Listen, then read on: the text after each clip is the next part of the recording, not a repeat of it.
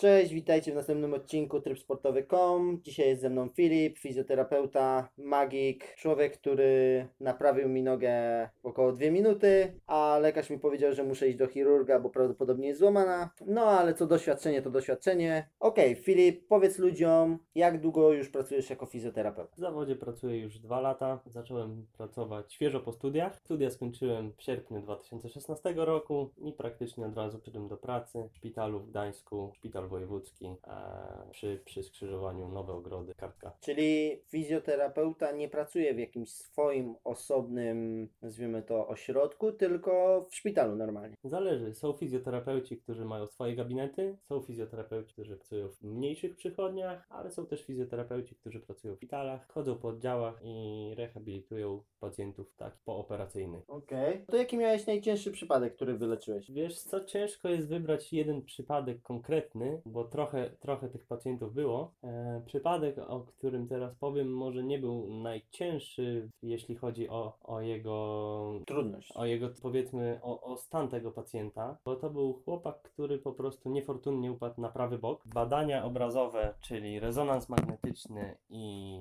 rentgen, nie wykazywały żadnych zmian strukturalnych. Em, Testy funkcjonalne wszystkie miały wynik negatywny, czyli tak naprawdę nie do końca było wiadomo, O co chodzi? o co chodzi, za co się zabrać. Terapia była taka trochę po omacku, robiliśmy ćwiczenia wzmacniające. W końcu przysiadłem trochę bardziej do tego, do tego przypadku i stwierdziłem, że zastosuję, można powiedzieć, nowo nabyte techniki, bo aktualnie studiuję osteopatię. Osteopatia to? Osteopatia to jest trochę inny model medycyny. Jest to model, który zakłada, że człowiek jest całością. Nie, nie, wydziela, nie dzieli się człowieka na części, prawda? Czyli y, pacjent, przykład z bólem kolana, może być pacjentem, który w obrębie kolana może y, wszystkie struktury mieć zdrowe, a na zasadzie łuków mięśniowo-trzewnych ból przenosi się z narządów wewnętrznych. Czyli osteopata leczy nie tylko narząd ruchu, ale też narządy wewnętrzne. Dużo jest pracy na czaszce, więc takie podejście trochę nietypowe, ale bardzo całościowe. Dobry osteopata wyróżnia się, no można powiedzieć, ponadprzeciętnym e, poziomem wiedzy i, i umiejętności manualnych. Czyli leczysz nie skutek, nie tą ostatnią jakby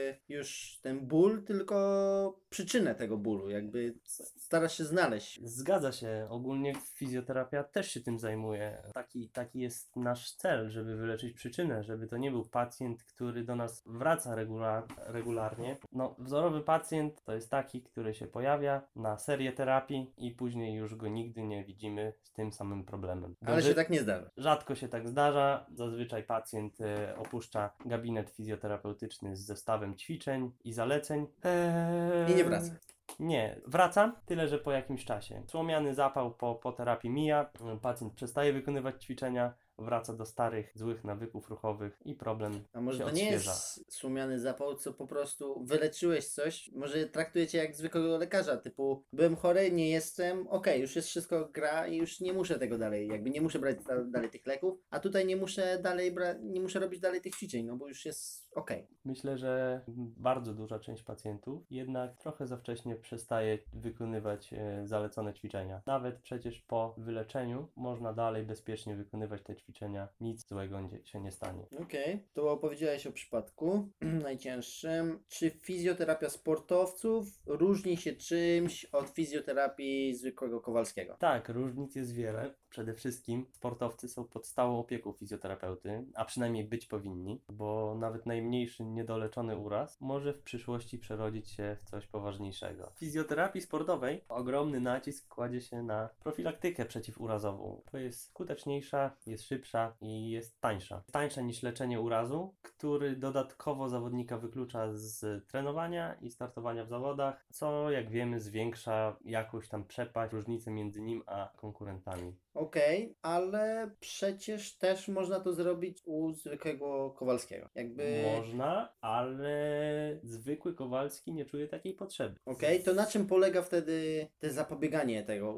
temu urazowi u sportowca? Przede wszystkim sportowiec musi być dobrze przygotowany motorycznie, czyli musi, mówiąc, mówiąc e, potocznie, musi dobrze wykonywać ruchy. Taki prosty ruch jak podniesienie ręki można wykonać na kilka sposobów. Można to wykonać zupełnie bezładnie, można to zrobić e, z kontrolą motoryczną, czyli kontrolując ruch łopatki w trakcie zwykłego unoszenia ręki. Ważne jest to, żeby sportowiec miał świadomość tego ruchu, tego poprawnego ruchu yy, i żeby to weszło mu w nawyk. Znaczy, okej, ja się zgadzam. Zawsze musi być ruch technicznie dobrze zrobiony. Zwłaszcza Dokładnie to tak. znam z podnoszenia ciężarów. Mm. Tam 80% to technika, 20% to siła, ale jednak w bardziej, nazwijmy to, dynamicznych sportach, gdzie ruch jest przez długi czas, przykładowo, no, nawet ta piłka nożna, koszykówka, siatkówka i tak dalej, no to jednak człowiek nie biegnie maksymalnie szybko z myślą, a czy ja dobrze kładę na przykład stopę, tak? No tak nie jest. E, Zgadza się, nie jest tak. Między innymi dlatego, że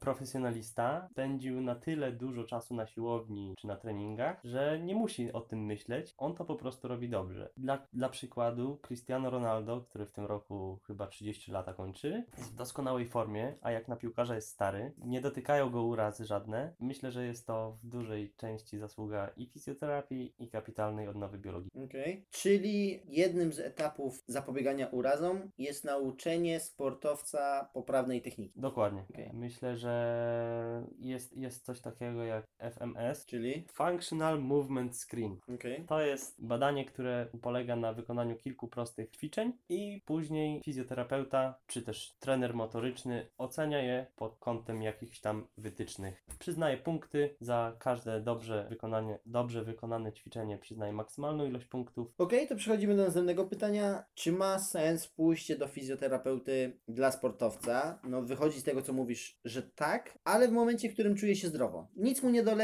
czuje się ok, jest wszystko fajnie, ma dobrą technikę. Czy to, czy to ma sens? E, Jak najbardziej. Poleciłbym to nawet nie tylko sportowcowi, ale każdemu. Przecież wszyscy chodzimy do pracy albo uprawiamy jakiś sport. No właśnie, właśnie to jest to, że cały czas to uprawiamy i jakby nie czujemy się źle. Dokładnie. Ale kumulujemy cały czas w ciele jakieś przeciążenia. Sęk w tym, żeby dane przeciążenia zlikwidować, zanim zaczną dawać dolegliwości bólowe czy też funkcjonalne. Nieraz zdarzają się pacjenci, którzy mają na przykład lat 60 i przychodzi do fizjoterapeuty, bo nie może unieść rąk do góry tak jakby chciał. I to jest ten skutek tej pracy, tak? Dokładnie. Przez tyle lat. Przez tyle lat problem zaniedbywał, może nie zaniedbywał, nie był świadomy tego problemu Mhm. i dopiero jak już problem był mocno zakorzeniony i wpłynął na strukturę, dopiero wtedy taki pacjent, taki zwykły, kowalski pojawia się u fizjoterapeuty. Ja nie chcę zabrzmieć tak negatywnie, czy dociskać, ale to brzmi tak, jakby każdy człowiek po- musiał iść do fizjoterapeuty, co zmienia pracę, bo zmienia mu się ruch. Może nieco zmienia pracę, ale jestem zdania, że każdy człowiek powinien raz na jakiś czas pójść do fizjoterapeuty. Zupełnie profilaktycznie, tak jak samochody daje się do przeglądu, Mhm. tak dlaczego ludzie mieliby swoich ciał nie dawać do przeglądu. Okej, to ma jakiś sens. Okej. A ile takie usługi kosztują? No bo okej, mamy iść na ten przegląd, no ale to się liczy na pewno z jakimś kosztem. Większym, mniejszym. Od 80 zł za terapię to jest taka cena, powiedzmy, przyzwoita. Górnej granicy, górną granicę jest mi ciężko ustalić, no bo wiadomo, że cena rośnie wraz z. Z ciągłością usługi, tak? Dokładnie. No. Nawet nie z ciągłością usługi, co z doświadczeniem terapeuty czy, czy z jego kompetencjami. Trzeba też się przygotować na to, że jeśli, jeśli jest jakiś uraz, rzadko kiedy kończy się na jednej, dwóch czy trzech wizytach. Właśnie miałem o to zapytać. Nie- Nieraz się zdarza tak, że pacjenci po wypadku komunikacyjnych są pacjentami na, na miesiące a, albo i na lat. No tak, słyszałem dużo historii, zwłaszcza z e, środowiska motocyklowego, że potrafi jeden uraz trwać nawet pół roku, co nawet jeszcze dłużej, więc są takie przypadki. Ale taki, załóżmy, jestem zdrowy, chcę iść tak na ten tak zwany przegląd, jak powiedziałeś. Czy to może wtedy się zamknąć w jednej wizycie? Czy raczej nie? Bo ja rozumiem, że w pierwszej wizycie sprawdzasz ciało, sprawdzasz całą mechanikę, czy wszystko jest ok, czy nigdzie nie boli i tak dalej. Dajesz jakiś zestaw ćwiczeń, który można sobie wykonywać tak okresowo i czy człowiek musi przyjść, inaczej, może nie musi, co, czy powinien przyjść jeszcze raz? Tak, po pierwszym, po takiej jednej wizycie dostaniemy wytyczne, na przykład jakie ćwiczenia wykonywać, jak się rozciągać, co robić, a czego nie robić. Jeśli będziemy to stosować, to dobrze by było skontrolować swoje ciało po dwóch, trzy, trzech y, tygodniach. Mhm. Wtedy wprawne oko fizjoterapeuty na pewno wyłapie, czy jest poprawa, czy nie ma poprawy i będzie można łatwo zweryfikować, czy pacjent wykonywał ćwiczenia sumiennie, czy też nie. Okej, czyli nie, nie oszukamy tutaj fizjoterapeuty, uważajcie. Jak idziecie, oni wszystko wiedzą, oni wszystko widzą.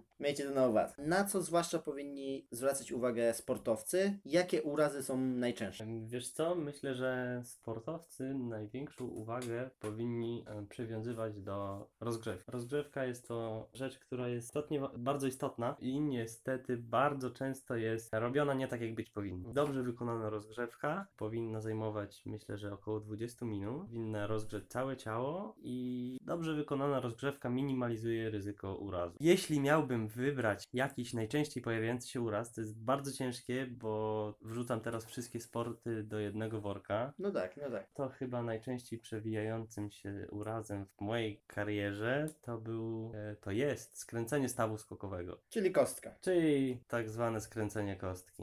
Mhm. Chociaż w drużynie futbolowej bardzo często zawodnicy narzekają na urazy barku, ale myślę, że jest to spowodowane tym, że szarże wykonywane są właśnie tą częścią ciała i, Tak, i są kolizje po i prostu. są kolizje, jest, są duże przeciążenia. Tak, musimy nadmienić tutaj w odcinku, że Filip jest fizjoterapeutą drużyny Białe Lwy Gdańsk, e, drużyny futbolowej, więc tutaj też ma na tym polu duże doświadczenie. E, Tak, z Białymi Lwami pracuję od, od grudnia 2016 roku. Mm, Nasza przygoda zaczęła się w ten sposób. Przyszedłem, y, przyszedłem na rekrutację Białych Lwów i zapytałem się, czy chcieliby skorzystać z moich usług jako fizjoterapeuty. Dla nich to jest świetna rzecz, bo mają dobrego fizjoterapeutę.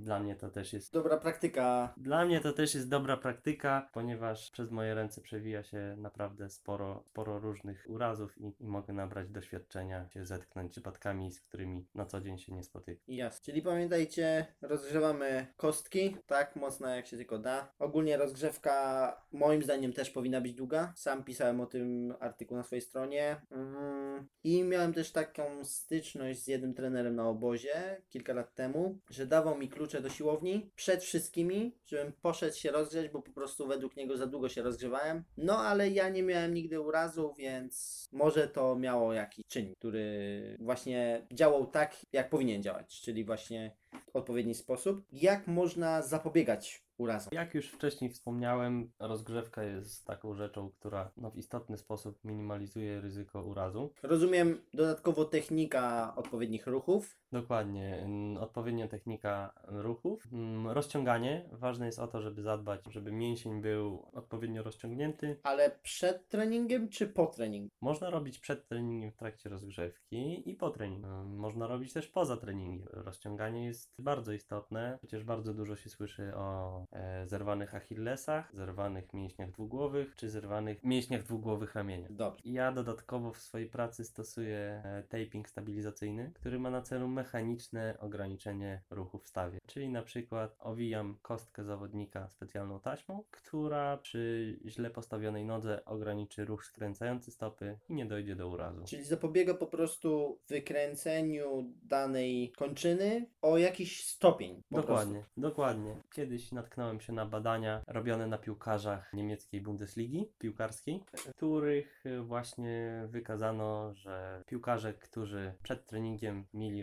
robiony taping stabilizacyjny, zdecydowanie rzadziej dotykały ich urazy w obrębie stawu skokowego. Okej. Powiedziałeś już, że można się rozgrzewać, rozciągać. Czy jest jeszcze jakaś metoda na, na kontuzję, na profilaktykę we własnym zakresie? Jasne, możemy za pomocą chociażby piłeczki tenisowej zrobić sobie automasaż, czy to pośladka, czy nogi, czy ręki, łopatki, czegokolwiek. I myślę, że naprawdę niedużym kosztem. Z tego co kojarzę, są też rollery do tego, tak? E, dokładnie, dokładnie. Teraz rollery są dosyć modne. E, bardzo dużo się tego widzi na siłowni, poza siłownią zresztą też. Okej. Właśnie i tym, tym zdaniem przechodzimy do następnego pytania. Czy są właśnie jakieś przedmioty, które mogą nam pomóc w tym unikaniu urazów? Jest ta choćby piłka tenisowa czy roller. Czy są jeszcze jakieś? Wiesz co, jeśli pacjent... Albo jakieś usługi, które możemy wykupić, nie wiem, nazwijmy jakaś odnowa biologiczna, powiem, nie wiem, spanie w jakimś łóżku specjalnym albo cokolwiek. Ciężko powiedzieć.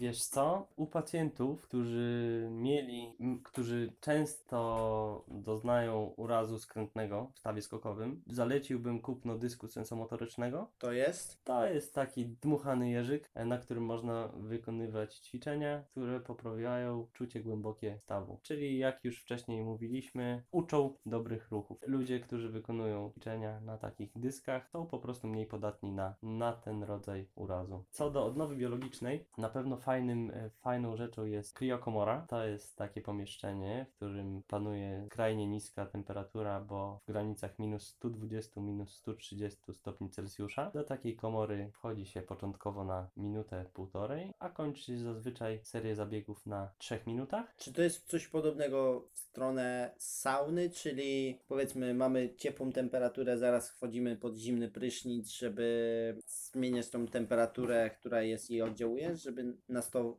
sprawiało, że jesteśmy mocniejsi w danych częściach ciała, czy... Kriokomora ma na celu y, ogólne dokrwienie organizmu. Wchodząc do kriokomory, nasze naczynia krwionośne początkowo się obkurczają. Po wyjściu z kriokomory zazwyczaj pacjenta umieszczamy albo na bieżni, albo na rowerku stacjonarnym, żeby... Po takim następ- mrozie. Tak, tak. E, żeby takiego pacjenta, jego układ krwionośny zastymulować do zwiększonego przepływu krwi. Organizm jest wtedy lepiej ukrwiony, lepiej odżywiony, jest lepszy drenaż żylny, co za tym idzie, wszystkie toksyny są łatwiej usuwane. Szybciej zachodzi odnowa biologiczna. Okej, chociaż myślę, że to już jest ten ostatni etap naszej profilaktyki, w który byśmy poszli, bo zgaduję, że jest najdroższy z nich wszystkich. Wcale nie. Seria zabiegów, seria 10 zabiegów na kriokomorze to jest koszt około 500 zł. Raz na jak czas polecałbym każdemu, nie tylko sportowcowi, wybrać się na 10 zabiegów w kriokomorze. Okej. Czy są sporty, które bardziej promujesz od innych? Czy na przykład taki boks, czy futbol amerykański, czy jakieś inne sztu sztuki walki wpływają w jakiś sposób gorzej na nasze zdrowie od powiedzmy biegania czy jeżdżenia na rowerze? Wiesz co? Chyba oczywistym jest, że uprawiając sporty em, ekstremalne narażamy się na większe ryzyko urazu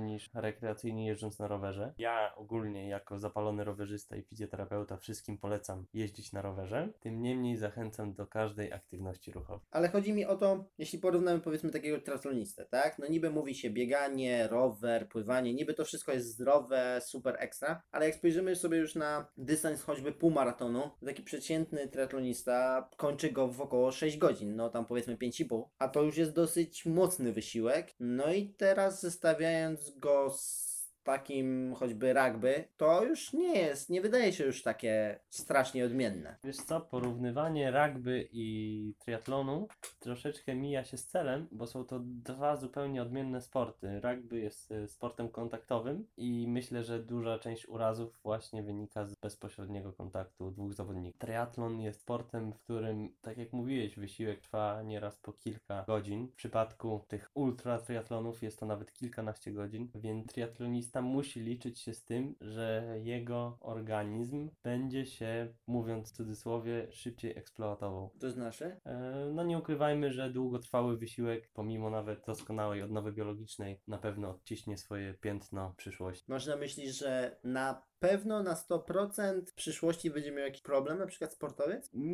Niekoniecznie będzie to jakiś problem, bo bardzo dużo jest pacjentów, którzy mają zwyrodnienia stawowe, wcale o tym nie wiedzą. Więc myślę, że u triatlonisty takie zwyrodnienia prawdopodobnie wystąpią wcześniej niż u e, kogoś, kto uprawia sport rekreacyjnie, ale czy dadzą te, czy te zwyrodnienia dadzą o sobie znać, tego nie wiem. Tego nie jestem w stanie powiedzieć. Czyli wychodzi na to, że jednak sport to nie jest takie zdrowie, jak mówią. Sport uprawiany rekreacyjnie jak najbardziej jest zdrowy, a sport uprawiany zawodowo czy ekstremal, sporty ekstremalne, te uprawiane zawodowo, e, rządzą się trochę innymi prawami, bo tam organizm ludzki jest popychany do granic możliwości. Okej, no ale w takim razie mówisz, że rekreacyjny sport to zdrowie, a jednak profesjonalny to już konkretny wysiłek. Wiele osób uważa maraton za coś, co by chcieli przebiec. To jest taki królewski dystans.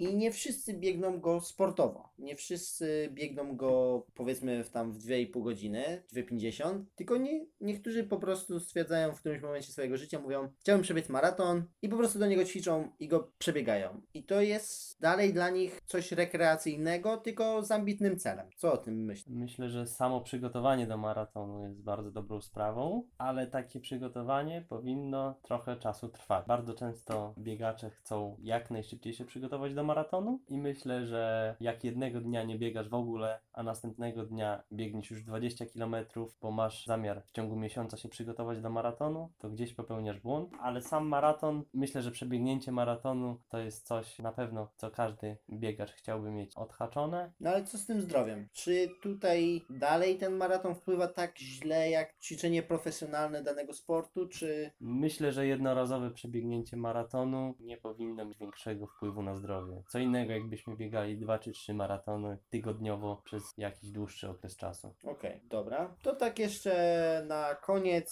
podaj ciekawostkę o fizjoterapii, której ludzie nie wiedzą. O kurczę, to jest bardzo trudne pytanie. Myślę, że taką ciekawostką może być to, żeby nie stawiać znaku równości między fizjoterapeutą a masażystą. Owszem, fizjoterapeuta wykonuje masaże, co nie czyni go masażystą, więc ludzie nie mylcie fizjoterapeutów z masażystami. Okej, teraz się trochę pogubiłem, no bo jeśli wykonujesz masaże, no to w jakiejś części jesteś tym masażystą. Tak, jest to tylko jedno z moich narzędzi pracy. Chciałbym zaznaczyć, że masażyści kończą technikum masażu, czyli są technikami masażystami. Magister fizjoterapii kończy pięcioletnie studia. W moim przypadku były to uniwersytety medyczne w Gdańsku i w Poznaniu, więc e, to, że wykonuję masaże, nie czyni mnie masażystą, choćby z tego względu, że zajmuję się również diagnostyką funkcjonalną czy instruktażem pacjenta, więc Masa- a masażysta tego nie robi, tak? Masażysta tego nie robi. E, rolą masażysty jest tylko wykonanie masażu. Okej. Informacje o tym, gdzie znajdziecie Filipa, czy to w internecie, czy w realu, pojawią się